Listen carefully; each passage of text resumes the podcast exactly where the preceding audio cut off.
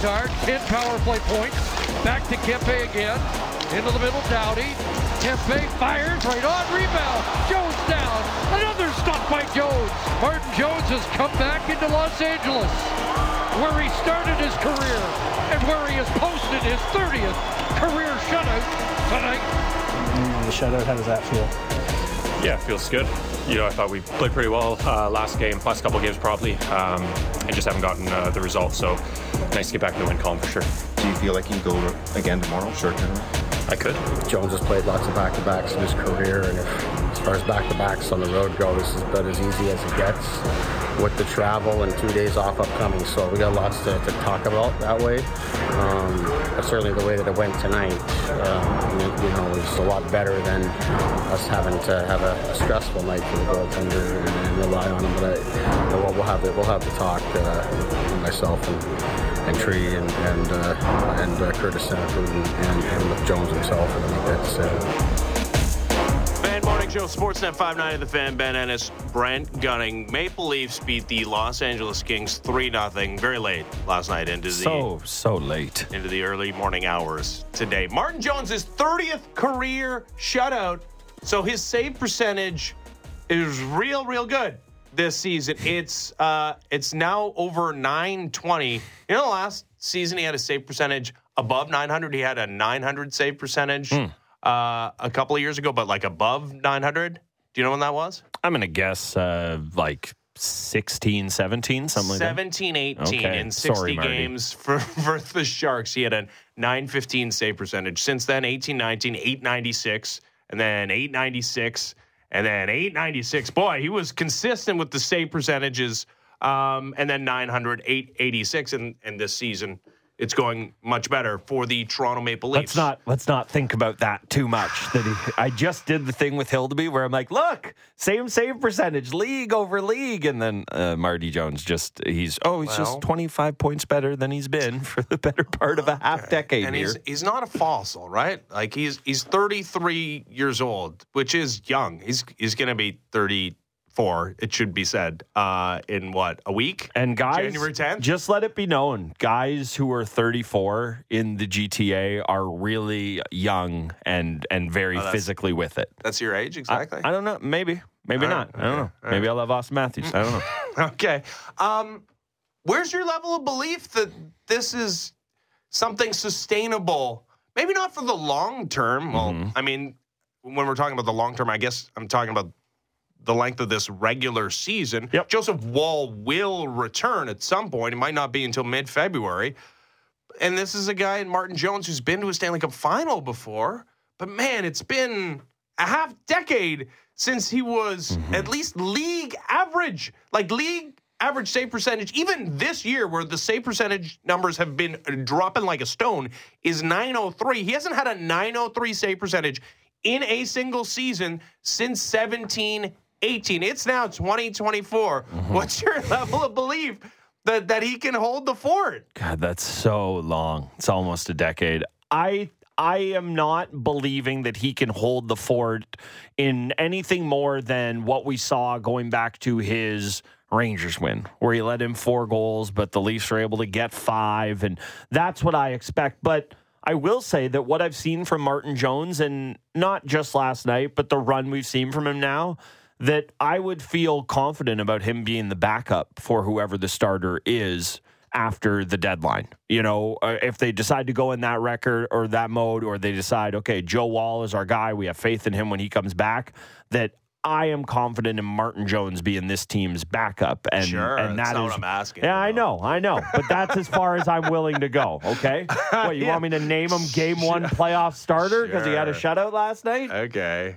Well, the, I, I mean, you hear Sheldon Keefe talk about, oh, easier back to back. You're not going to get an easier back to back in the NHL. And it feels like a slight to the Ducks. But he's like, oh, he's talking about the travel, but also like the team. Yeah, well, there's also easier back to backs like New York, right? Yeah, the Anaheim Ducks are 29th in the National Hockey League in goals for per 60 minutes this season Hmm. uh, in, in all areas. So I, the, the next question is should Dennis Hildeby start tonight? But let's have it with our next guest. Yes, let's. Who is Who our cares what I think? yeah, who is our insider. And he is brought to you by Don Valley North Lexus, where you can expect excellence online and in the showroom. Visit DonValleyNorthLexus.com. Today's insider, the great Gord Stellick. Hey, Gordo. Happy New Year, gentlemen. How are you guys Oh, doing? We just said that you can't say it after No, yesterday. it's actually so funny because Gord, as soon as you said that, I was thinking to myself, I'd make an, I would make like a one man rule for Gord Stellick that the first time I see him or talk to him, always Happy New Year. But we did say as a show we were moving on after yesterday. But for you, Gordo, you know I uh, love talking to you. Year. Happy New Year, Yeah. buddy. Well, to reiterate, Happy New Year. I'm going to mention it again next Monday as well. So I'm so excited about it. But hey, uh, okay, Dennis Hildeby should start tonight. I think should I start. agree. But I, but I, I also don't have a problem about goaltenders playing back to back. Me neither. You know, Jones has had a ton of rest. You, you it's just a drive from L.A. to Anaheim, but but I, I you got to put you got to put the kid in. You got to see. You know, whatever. You know, Jordan Binnington seized an opportunity, much different opportunity. I mean, he was handed the keys to all the cars in St. Louis, whatever, a few years ago. He had a bit more uh, age and experience than Hildeby did, but you know, just to your point, following up your conversation, we're not talking about him being number one, but you know, uh, let let let's see what gives. Let's see what you have, and if you brought him up, use him as if you would use your regular, normal backup goaltender, and that would mean starting tonight. I, I and I agree wholeheartedly, and I, I know the argument is, oh, and I, I Sheldon Keefe said this explicitly. Actually, it was Brad Treliving said it explicitly that he he should be right now in the American League. Um, this is not where they would, if they had their druthers, have him be. But he's here right now out of necessity. And I know the the worry is, I guess he's going to step in there tonight against a Ducks team that doesn't score and give up seven, and that his career is irreparably damaged going forward. I guess maybe uh, uh, my argument would be if that's going to happen, that was going to happen either way. Also, I mean, what kind of a message does it send to the kid that like you're so terrified of that happening that you won't put him in against a Ducks team that can't score? Like to me, that's a horrible message to send to him. Well, I, I, actually I agree with all your points. Like number one, if you're going to handle someone with that much kid gloves, no, come on, it's the NHL. And if you're worried about him get, you know, part part of it is if you get smoked, you know, character building, you bounce back and you know get over it, what have you. And the and the other part, yes, to the point is, if you feel you lack confidence about him playing in the NHL, well, then make a trade then for whoever an NHL rent a goalie is, like the David Rittich deal a few years ago for depth. Like, geez, you know, so yeah, you got to go out, let them play, and and I mean, there's a history of guys whether whether it's a bit too early, a bit too late. You know, I'll go way back to say like Mike Palmateer, for example. I know that's a while ago, but seizing the opportunity, they were desperate for a goaltender then. Here, they're not necessarily desperate for a goaltender. They're I say desperate, whatever the word is, they got to figure out their goaltending, and they have a significant injury right now, and they have to make sure it's you know uh, uh, on, on appropriate par or level when they hit the playoffs. So yeah, if you're not going to play them, then don't call them up. You mentioned Paul Palmateer. Don't tempt me. He looked pretty good in that Winter Classic alumni game uh, against the Wings, making that glove save and then immediately pulling himself uh, before he pulled something else. Yeah. So uh, yeah, don't don't tempt me with a good time getting him involved. I, I do want to talk about the team at large, the game at large last night. But Gord, you've been in this market. I mean, working with the team, talking about the team. You've seen it all. Can what is your comparable for the Ilya Samsonov scenario where they're just they seem so out of answers for a guy, but it's not like when it was Michael Hutchinson or Jonas Enroth. You can say, all right, this guy's a backup. Just get him out of here. They clearly are, are trying to find a way to make it work. Can you think of any situation you've seen, even kind of remotely comparable to, to this one here, Gordo? Yeah, because you, you know your point there, Brent, is you know by and large the other guys were de facto number two or two B or number three goaltenders.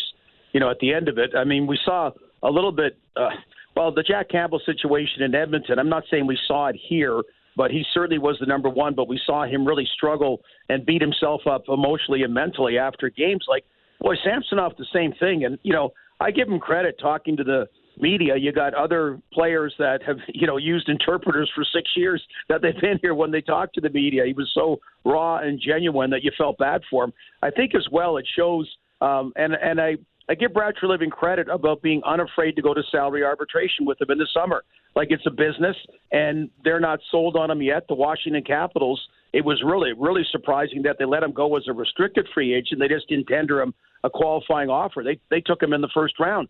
So I haven't quite seen something exactly like this you know, Brett, about that at this particular, you know, point, uh, quite like Samsonov. You've seen a, a lot that they've kind of tried and true. I mean, Justin Pogge never got going. Okay, he was viewed as the goaltender of the future, but the future never even really started. For example, so uh, you know Jonathan Bernier, different one. Big things were expected, didn't happen, but it didn't it didn't uh, devolve into the the Samsonov situation. So there, this is a pretty unique one for me in Toronto. And again, Michael Hutchinson, a good idea, just a, a good comparable. But again, he was just filling in because of injuries.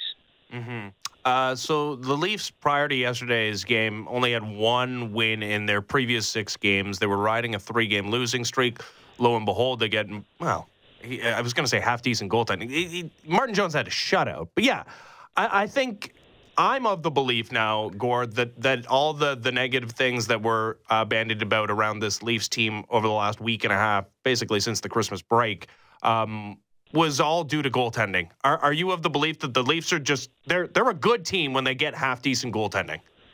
Yeah, you know, Ben, I, I think probably uh, probably a lot of teams are, you know, that way. If, well, I, sorry, a lot of teams, you know, bad teams, if they get exceptional goaltending, it makes them good. And certainly use the Edmonton comparable. And you look back at it and really, you know, Jack Campbell and the goaltending woes were were the were, were game set in a match in a lot of ways for for their horrific start. And I think you're right. The last little while, you're I mean, you're averaging like four and a half goals against per game. That's not going to cut it. You're averaging very obvious soft goals. And I I think you mentioned a shutout last night by Martin Jones, and I think that shutout for uh, you know Samsonov against Nashville gave everyone a little bit of hope, right? That that could be it. But really, aside from that game, he hadn't showed it. And man, I I know what it's like to cover or work with the team that you don't have good goaltending, and it's just a bad feeling when you go to work every time. And that that's a big thing. He just wasn't doing it. Whatever the reason was, he wasn't, and he's not here anymore. And I, you're right. I think that's that's the biggest problem.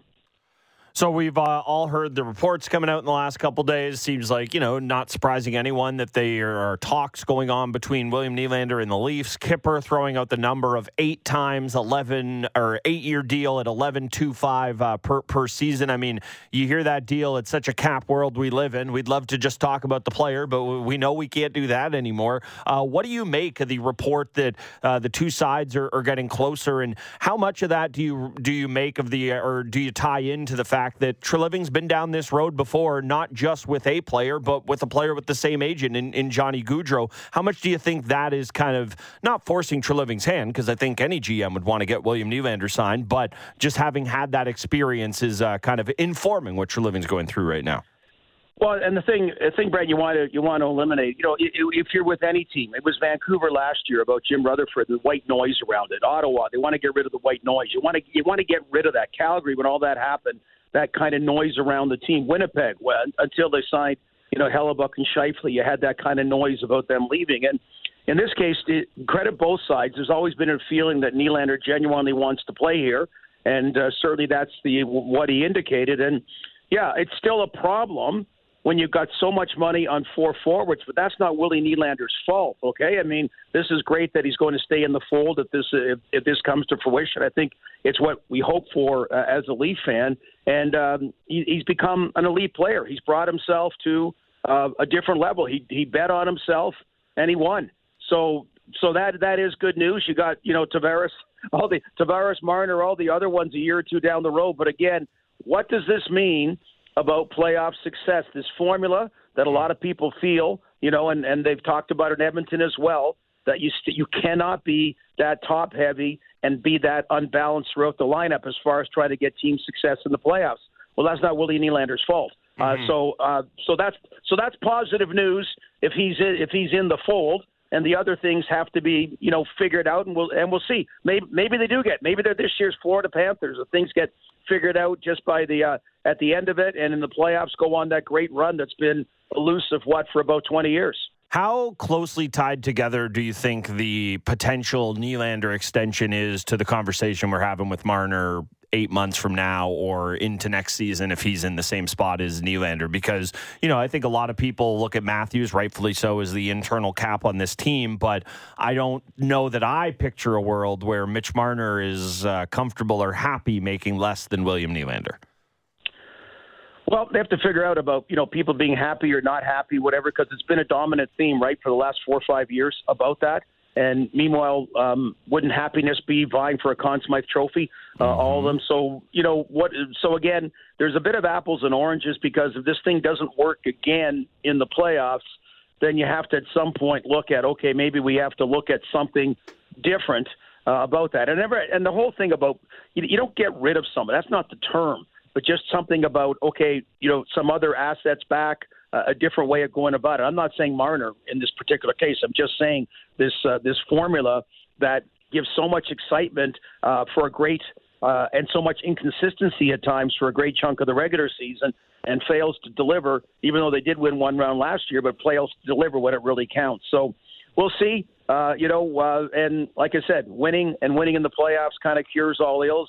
If they lose again, I think you know fans, and I think even within the dressing room, you're kind of looking at okay, do we are we really going to go back at it one more time? I know Brendan Shanahan said that what three four years ago. I know it's not the sexy answer, but you just go back at it again. So anyway, that's for down the road. And I think there's a bit of apples and oranges comparable. I don't know if it is for down the road because, yeah, I imagine there's going to be some sort of no movement protection. We know Mitch Marner already has that. Auston Matthews has that. John Tavares has that. So, like, yeah, no, this will this will be it. There, there will not be that discussion because I I figure they're they're all going to be contractually locked in. Uh, last one on on Nylander for me, Gord. Um, so he's averaging more than a, a, minute and a half more per game this season than a year ago. He has a couple of shorthanded goals. He's playing in all situations. He was on the ice, um, killing off the, the, the six on five with the empty net and scores the empty netter yesterday. I mean, did you see him taking this this type of step as far as being uh, Sheldon Keefe being comfortable putting him out there in all situations and, and being as responsible a player as he's become?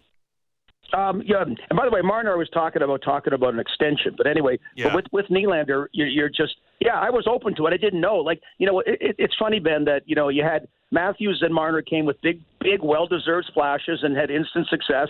Tavares came over as the the big name free agent, uh, and then you had Nylander that always was in Mike Babcock's doghouse at times. He was kind of the he was the kind of guy that was sent to the detention room in the principal's office. Um, you know, Sheldon Keefe coming over. I know it's been a while now, but seemed to help bring him to a different level. But he's been the guy that's been. He never was a project, but it wasn't like boom, here he is. It's like been a slow, slow improvement how he's gone and got himself to you know more and more levels. And again, I talk about seizing opportunities. They gave him more opportunities this year, whether it's ice time or playing in special team uh, situations, killing penalties, and he seemed to thrive on it. So you know, good for him. Uh, I uh, that you're able to continue to grow, and that's why his salary is going to grow. Yeah, it certainly will. I, I, how, however much we want to debate uh, what number he ends up at, I think it's going to be more than the uh, just a shade under seven that he makes now. Yeah, certainly getting a, a pay bump there. Uh, Gordo, last night, a lot of good things in the game. We talked about Jones. We've talked about Nylander. I want to talk about the physical pushback we saw. Dubois takes a bit of a run at Matthews, or quite honestly, just an awkward play where Matthews falls down, but who cares? We'll figure out what happened later. Go grab a guy and get mad at him. I saw Mitch Marner grabbing a guy in a scrum. Knies comes flying in. We see the fight from Benoit later on in the game. How, are we starting to see the the signs of this Leafs team showing this more physical nature, more of a togetherness, cohesiveness, payback, whatever you want to term from it? You know, it, it does seem like a different team than that that team that came out of that Boston game with Brad Marchand.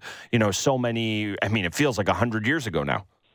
Yeah, you know, and Brad, of course, it's, it's. I mean, it's that one game that sticks out, right? It's that one game that sticks out. So, I mean, it's obviously. I don't know if you want to call it a bit of a reset. That that understand as a team, there's a certain minimum you got to do. That I know it's the game isn't as uh, brutally physical or dirty as it was decades ago, but there still are expectations, and that's what they did last night, and they've seen it in some other opportunities. So whether you know that was a one-off blip that ends up being a constructive reminder, you know, about the, the, the, the little things that are big things. Uh, you're cer- you certainly have seen that more the last little while. And, and last night was a really, really solid road game, and that was a big part of it. That attention, you know, playing physical, uh, close checking, uh, defense, offense, and of course goaltending that's not going to cost you a game. So they had all those things going last night in Los Angeles. Yeah, except the uniforms look horrible. Um, I hate those things. God, I, I know 93 Kerry Fraser. It's a tough memory, but those two sweaters are a beautiful visual instead of whatever it was we got last night. Whatever. The, the end result, uh, beautiful. Uh, Gordo, always a pleasure. Talk again soon. Sounds good, guys. Take care. You too. He was our insider, Gord Stellick was. And he was brought to you by Don Valley North Lexus, where you can expect excellence online and in the showroom. Visit DonValleyNorthLexus.com. All right, so we teased this earlier um, that, you know, Brad Treliving looks like he's going to get it done with William Nylander at an exorbitant number, mm-hmm. especially considering the conversations we're having preseason. Now, like, again, survey the landscape. Look at what he's done this year. Yeah. Yeah, yeah, I can make the argument for 11-2-5. Certainly, William Nylander appears to be making a successful argument towards 11-2-5. But that doesn't exactly feel like, wow, Brad Treliving, holy cow, held William Nylander's feet to the fire. Feels like I'm a horrible negotiator. Yeah. I feels like I I could have done that. Like I could I could have probably said, all right, whatever, Willie, you want to sign for the same number that the 60 goal scorer did a season ago? You want to be the sixth highest cap hit in the National Hockey League, but you'll lock in for eight years? Uh, okay. I mean, are we, are we going to be? This is just reports, right? Like, so this is not. And it, what actually is interesting about this is that now that we have this number in our head, if it's like 11 times 8, we're like, oh, well done. Genius, Brad. But if it is Big brain on Brad. if it's 11 and a quarter over 8, I mean, how do we evaluate the job Brad Treliving did? I think that the in the moment there's going to be a lot of okay, he's under contract. It's 8 years. The fact that the 8 year part, I think a lot of people will give him some credence to that although I think Nylander's a guy who was going to get his 8 years wherever he ended or 7 if he would have mm-hmm. wanted to go somewhere else. That just feels like he's the type of guy who would like to get his money and again, I I am not sitting here going he's going to get paid and take his foot off the gas, but I think he has got himself to this point for a reason and he would like to ring the bell much more than he has, rightfully so. I think the things that will color our perception of this contract, not in the immediate moment of it being signed, but as things go forward, is you know, there's no UFA that is going to come anywhere close to that, but Elias Pettersson's going to be an RFA.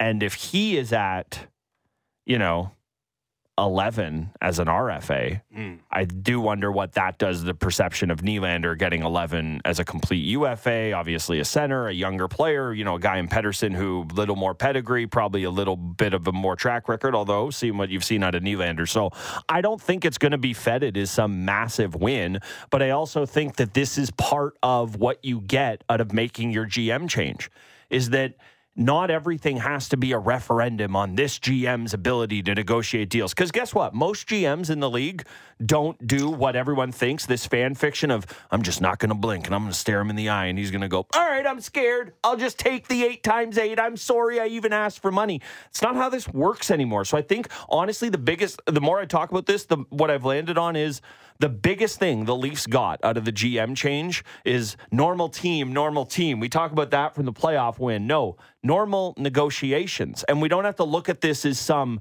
thorn in the side of Brad Treliving or a black eye on him as a GM. This is the cost of doing business with a superstar who is so close to market in 2024. The NHL has become the NBA when it comes to negotiating contracts for star players. Like the middle tier mm-hmm. player No, is a different deal. Yeah.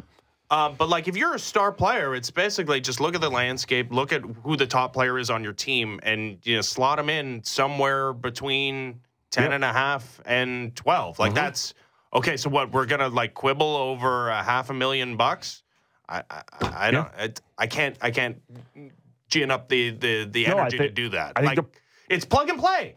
I think the perfect way to look at it at is as a if, if it's just a like minus one, plus one, or zero. It's not a. I shouldn't say zero because getting William Nylander is better than not getting him. But I don't look at this as again. Let's just say it's eight times eleven two five. I don't look at that as attaboy Brad. What a what a home run of a signing that you did. But I also look at it as hey, got him locked up. It's Job important done. to do. Job done. Check mark. Not gold star. Yeah. Check mark. Yeah, it's like uh, I, I maybe my kids are too young. You know what? It, it's okay. My my youngest kid's report card in kindergarten because I think my eldest one actually kindergarten report cards. yeah they're like progress reports. Okay. But that's it, right? It's like it's not A B C. Right. It's like Not hey, eat six glue. satisfactory. It's like yeah, didn't throw his Right. food at children. Like check mark. Yes. Job done. Yep, and that and that's exactly how I think you have to look at this one for Treliving. He now, didn't throw his food at other children. now it's eight times twelve. Woo! Oh yeah, that's okay. It's not going to be that. No, I mean certainly can't be now. Yeah. Thank you, Nick Kypreos. But, but yeah, maybe. And I'm sh- Kipper's info is good, 100. percent But I, I wonder. Yeah, again, like perception is everything. Mm-hmm. If now we're looking at this 11 to five number, God forbid it comes in at under 11. oh my. what a job, We are Brad. feting him in the streets. Play, plan the parade. If it's 10 9 times 8, plan the parade. Anyways, uh, feels like it's coming this week. Uh, that'll be exciting. All right, when we come back, the World Junior Hockey Championships is essentially ended. Oh, God, my heart. You're, I you guess think they're gonna I'm keep joking. playing it. They're Ah, gonna keep know. playing it, I Yeah, guess. There's a guy named Rutger McGroarty on Team USA. You got to let him play.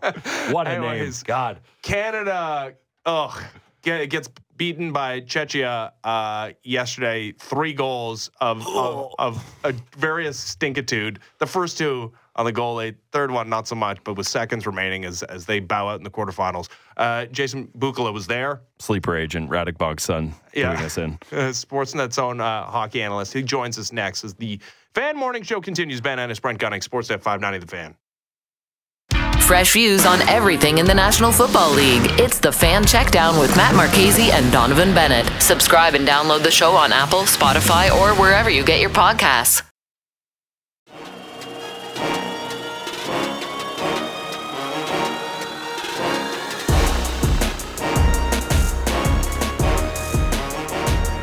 Fan Morning Show, Sportsnet 590 The Fan, Ben Ennis, Brent Gunning. What, what's the bigger hockey trope? That after every Leafs win, it's plan the parade, or Yeah. it's after every time that Canada doesn't win gold at the World Junior Hockey Championship. Well, you got to start the summit. Where's the summit?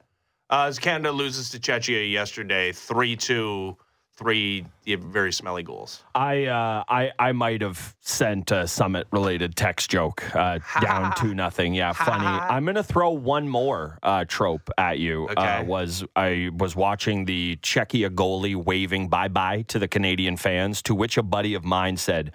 I hate this Czech goalie. Show some class. I feel like that is also like very hockeyman ingrained and show some class. So I love that. Okay. Uh, but yeah, I think I'm gonna go with. Uh, I think I'm gonna go with Summit. I think that is Yeah. that's that's ours. I don't I don't partake in parade jokes, even though I just made one last break. Right. No, that's for people not in the Yeah, Toronto market. to exactly. do. But yeah, no, it's not a disaster that the f- you know for the first time in five years Canada won't have a chance to medal, and for the first time in four they won't be in the final. Oh, what a nightmare! I am crushed a little emotionally. yeah, it's not great. Nobody wants it to happen, but yeah, it's it's a it's a tough you know single elimination tournament against a Czechia team that was in the final last year. Anyways.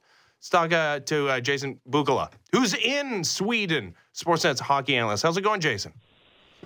How's it going, fellas? Happy New Year. Happy New Year to you. Any any truth to the rumor, Jason, that you were wearing the exact same tank top as Nylander had on over there? Any truth to that rumor, Jason? Uh, absolutely not. I Okay. mean, people will be running for the hills if I was wearing a tank top like that. I'll tell you right now. So, not a chance. Okay. I don't own one either. All right. So what happened, Jason? What happened to Canada this year at this tournament? It kind of. I got to be honest with you guys. Like, you know, I was on record long before the event that uh, this was going to be a tough ask this year. Uh, you know, some other nations were building towards this just with their cycle of prospects, and uh, clearly, obviously, Sweden, you know, hosting. They they've got a very strong team. The United States is a juggernaut. I mean. All you have to do is look at the draft the last couple of years and see all the first round picks that have come out of the U.S. national team development program. And it doesn't take very long to connect the dots there, how good they're going to be through a cycle of probably three or four years with uh, those players coming through there. So, um, you know what? This isn't as, as odd as this sounds. This isn't a terrible thing. Like honestly, like um, parity in the hockey world internationally, I think is a good thing. Um, it's it's important that that nations like Czechia and Slovakia um, are on the uptick, and uh, even the Norwegians can give you a game now. You know, like it's not the way it used to be. You know, Latvia, you you see what they did, and yeah, they got it handed to them by the U.S. in the quarters, but you know they came up with a win over Germany in the in the preliminaries, and those are things that they, were, they weren't happening in the past, right? We are talking about teams that are getting beat by a couple of touchdowns, and it's it's just not like that anymore. So. Um, we just, you know, this was our cycle of mediocrity. Um, I don't know how to put it to any other way than that. It's uh, the team was uh, was average, and uh, we didn't adapt very well to the big ice either. We we had a really hard time getting to the middle of the ice and transitioning pucks quickly through between the blue lines. You know, like we were carrying a lot of pucks. Where on the bigger ice, you got to move it and go, and uh, we just never never got going. Yeah, Big Ice is uh, well. I shouldn't say it's never friendly to Canadians. You know, they've won an international tournament or two, but definitely, uh, they you know, definitely a more North American style game does uh, does tend to bode better for us. Obviously, you know, like you said, uh, you know, you have Bedard, you have any of the six or seven guys that could have been eh, on this team. You, you certainly have a different feel about it. But you know, from a Leafs perspective, I think a lot of people look at it and say, mm, Fraser Minten, captain of a team, bowing out in the quarters. I, I don't love that. Felt like Easton Cowan maybe had a few more moments, a little more pop. Felt like they were leaning on him a little later on in that game. Uh, what'd you make of the showing from the two Leafs prospects? And does it, you know, not change, but maybe slightly alter your thinking on them one way or another? Yeah, you know, you have to perspective will be everything, right? You have to take pause. But um, let's start with Cowan. Um, you know, predictably, he had some sprint to his game. You know, he's quick, he's darting around, and he was effective on the penalty kill. He was he was in on uh, the first goal yesterday, Matthew Wood's goal, and I, I, appreciated his compete. I had no issues with the way he played, uh, detail wise. Um, you know, he was kind of a kind of bounced around a little bit. He was like a middle six and then a bottom six uh, forward, and played on a couple of different lines. But you know, I don't think they were really counting on Cowan to bring a lot of offense. So he played to his identity. Is is my is my evaluation, and, and I thought he was fine that way, especially for a guy that's eligible to come back. Um, Minten, on the other hand, um, we needed more out of Minten. I think he'd be the first one to tell you that. It's a heavy lift uh, between the years when you're the captain of a, of a Team Canada. I don't care if you're the you know the NHL guys, the ladies team. Uh, it doesn't matter. It's a heavy lift. It's, it's something else to carry with you. But um, this guy started in the NHL at the beginning of the year, so um, you know his three points guys came against uh, Latvia and Germany. He didn't register a point against any of the other, you know, higher end teams, if you will. So, uh, pretty pedestrian on his part. Average, uh, vanilla. Um, he can be better. I've seen him be better. Uh, but this was uh, not his best uh, 10 days. Oh, that's the Jimmy Vesey report from uh, Sheldon Keefe. I think it was like four days before he was a healthy scratch. Oh, I've winced when I heard that. Not that you're wrong. Like, you're super right. I just, uh, I don't like hearing it so No, much. no. Yeah.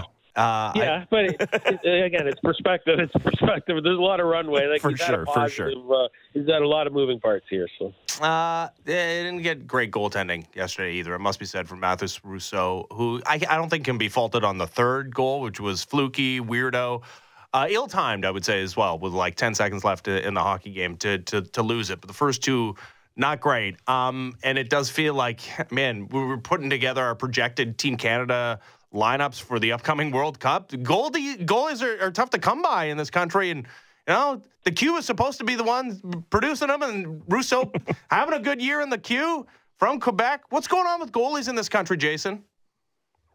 yeah, I wish I knew. There's definitely a uh, we're, we've gone through a cycle here in in Canada uh, all the way up to the NHL, as we all know that. Uh, you know the the Ed Belfours, the Curtis Josephs, the uh, you know the Carey Prices of the world. These guys, uh, uh, I don't know who the next guy is. I mean, I guess Carter Hart would be the next guy in line, but everybody else seems to have gone by us, haven't they? Like you know the Demkos of the world, and obviously Russia's got, Sweden's got. Like it's just I. The only thing I can say, and this is just a guess, and I, I you know I believe that our model in Canada is becoming elite for uh, minor hockey, and it's an expensive sport to get involved in. It's doubly expensive to get your kid to play net at an early age, and then obviously play all the way through.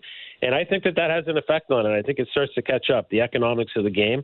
Um, I think we have to change that. You know, find some way in minor hockey circles at the grassroots level to outfit these kids appropriately and save the the parents a couple of thousand dollars, literally um, you know, spread the wealth amongst the organization through registration fees, and and maybe we'll be able to develop more that way because uh, perhaps economics has something to do with it.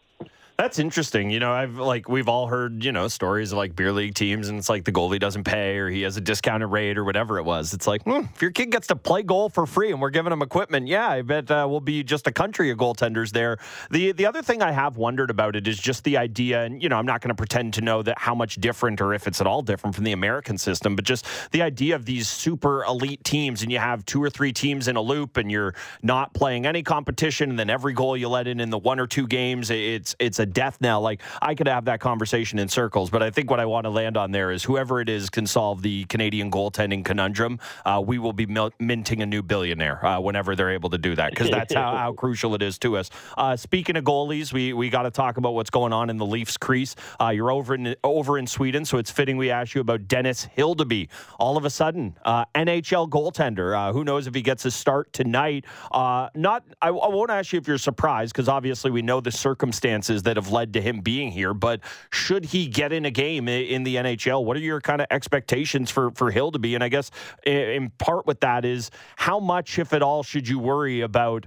overexposing a player who maybe isn't ready or nuking the confidence of a, of a young player if you if you rush them too soon uh, like some people I'm not saying that this is the case but some people think may be happening with Hildeby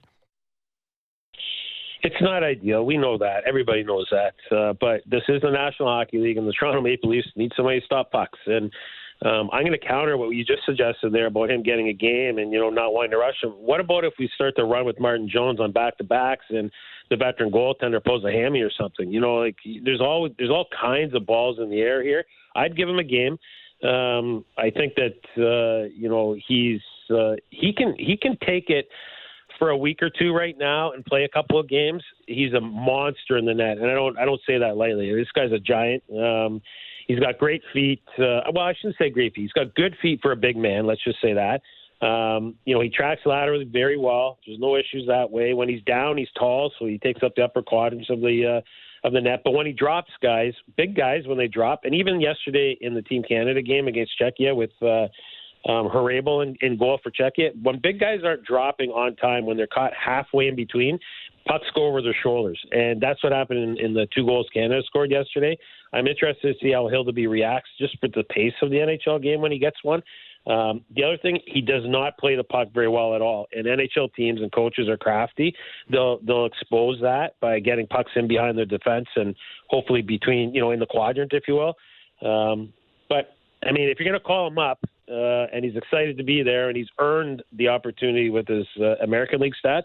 Let's get him in a game. I mean, it's not going to kill him. No, well, okay. This is what I want to get at, Jason, because he's we, we always talk about goaltenders taking a little bit longer to develop. He's only 22 years old. It, it, are you of the belief that you can ruin a prospect by giving them too much too soon? Oh yeah, for sure.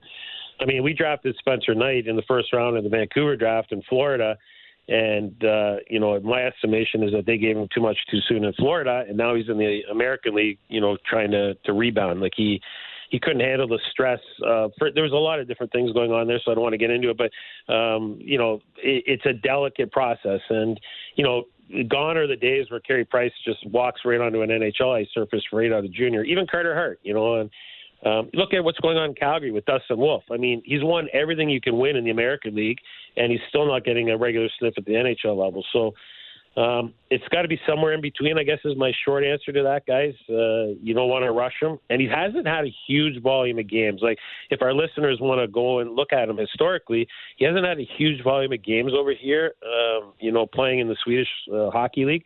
You know, I think he started 15 games total last year.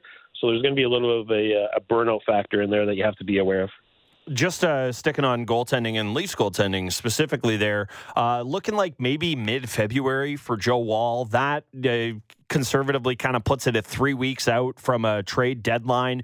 Just putting yourself in the position of the Leafs front office there. Obviously, they like what they've seen out of Joe Woll. Obviously, they were confident in him being part of the solution heading into the year. But how much level of confidence would you would you have of saying, okay, let, us just say the Leafs are looking at it now of, okay, Hildeby is fine, but they send him back to the Marlies, and you you say, okay, your tandem is is Woll and Jones. Do you think that they've seen enough of a track record from Woll? Or maybe conversely, they've seen enough of a safety net in Jones to believe that that's the tandem they can go forward with? Or, or do you think that they'll be kind of looking at those three weeks potentially between Woll returning and the deadline and, and looking at it as a, a question of do we maybe need to still add a goaltender here?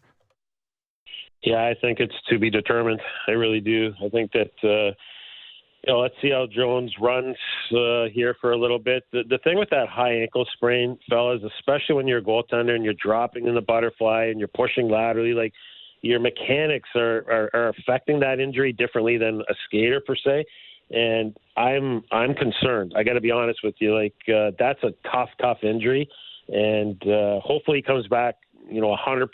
And but I think it's going to nag on him for the entire year. So when you start nagging and the games get really hard, and you know the traffic in front of you starts to get more uh, bundled up, if you will, uh, everything's harder on your body. So. I don't know. I'm taking pause right until I see the two of them back in the net. Uh, I would be keeping my thumb on the pulse of everything that's going on in the league, goaltending wise. I think at this point, if if I had to, if somebody said to me today, you had to make a decision, we're either going to uh, go after a D or we're going to go after a goalie. I'm saying goalie because uh, you know, and, I wouldn't have said this a couple months ago. I have to be honest, but Benoit and have done enough that they give me a little bit of uh, relief, if you will. I'm, um, so if you don't get a goalie at stopping pucks in playoffs, it doesn't matter. Like you got to get a you got to get a high end guy. And I had this conversation with the guy. I'm, I'm foaming at the mouth here, but I had a conversation with somebody at the rink yesterday, and you know how long has it been in Toronto since you know we were seeing like the like think back to it, the Felix Potvins, the Ed mm. Belfours, you oh. know the Cud, the Cujos, all these guys coming through, but it just feels like we've been chasing that that playoff goaltender forever, and I think it's uh, something we really have to look at. Yeah, uh, who would have thought that uh, Simon Benoit would be playing in the top four? Martin Jones would be the number one goalie right now in Leafland, but uh, that's where we are. Uh, you're in Sweden, Jason, and uh, we appreciate you joining us today. Thanks for this. Awesome, guys. I look forward to talking when I get back, and uh, we'll talk soon. Sounds good, Jason. Jason Bukala, Sportsnet hockey analyst. Um, I hope he hugs a sad Canadian over there today. He should like get their permission first. He shouldn't just be uh, you know walking yeah, up hugging smart. anybody he wants. But that's yeah, smart. I think I think he should should do that. I also quickly before we I I needed to pose this to you. So I mentioned Team USA captain Rutger McGroarty is one of the great names that's we have. One. Do you like that better than Jimmy Snuggerud? Which one is the which one's the more hilarious name? Because they're both very the, funny. The first one, Snuggerud, is a guy that we've come around to knowing now. But, yeah, I know. Every time I see it, though, I'm going to be sad when he's not there the next first year. guy, Rutger McGroarty. He's their captain.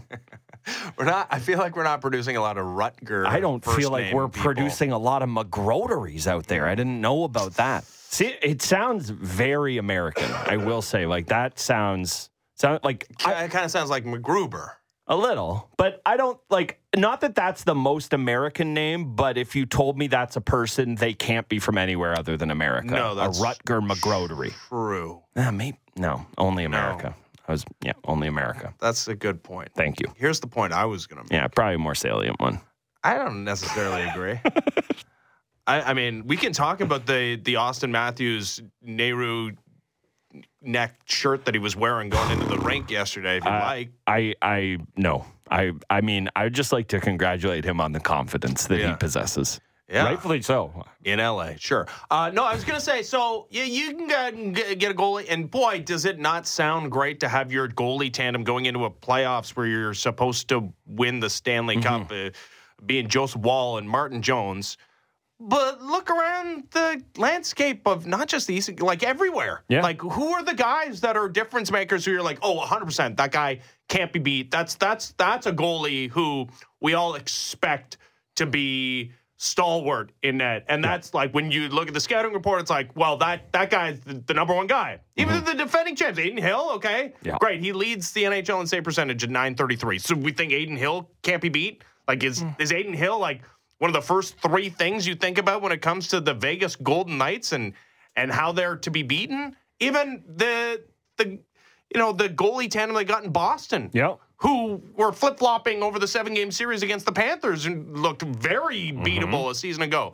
I get it. It doesn't sound great to be looking at a Martin Jones, Joseph Woll combo, but this is the nature of goaltending in the National Hockey League in 2024. It's just the way it is. Cam Talbot went into last night's game with like a 924 save. Cam Talbot. Man, just look at the. Shesterkin, the guy who I think most people still, if if someone just like puts a gun to your head and is like, "You're gonna die if you do not name the best goalie in the world right now," I think most people right away reflexively, "Ah, Shesterkin." Yeah. He's been lit up a bunch of times this year. Not Not in the top 10 in save percentage No, this and, like, season. I'm not but you know pouring dirt is? on him. Who? Joey Daccord, like Right. Connor Ingram, okay? Right. Semyon Right. Varlamov, like, okay, yeah, those are guys, sure. They, all have various levels of pedigree. I Yeah. mean, Daccord's a former what seventh round pick. He's 27, getting his first run of games in the National Hockey League. That's that's the deal. Yeah, the concern I have regarding the Leafs tandem of let's just say it's it's Woll and Jones. The concern I have about that is Woll coming back from injury, not are the two of them good enough or okay enough. Because yeah, you, would you feel better if they swung a Saros trade or something? Of course you would. Of mm. course you would. But what's that going to cost? As we as we just heard, Fraser Minten no longer valued NHL. I'm kidding. cost ya. I'm kidding. But you know, you're gonna have to give up one of your big big chips. And does Treliving want to do that? Talked about it all. Are his hands tied up right now, dealing with the Nylander contract extension of it all? There's a there's a lot of play. Uh, Martin Jones in his career in the postseason, 917 save percentage. Uh, he's he's reached the Stanley Cup final. One a winner, He's uh, one more than the Leafs. Yeah, I mean, I, they didn't win at all. Yeah, no, that I like I say that tongue in cheek, but it's not it's not nothing to get to cup finals and conference finals Yeah. over.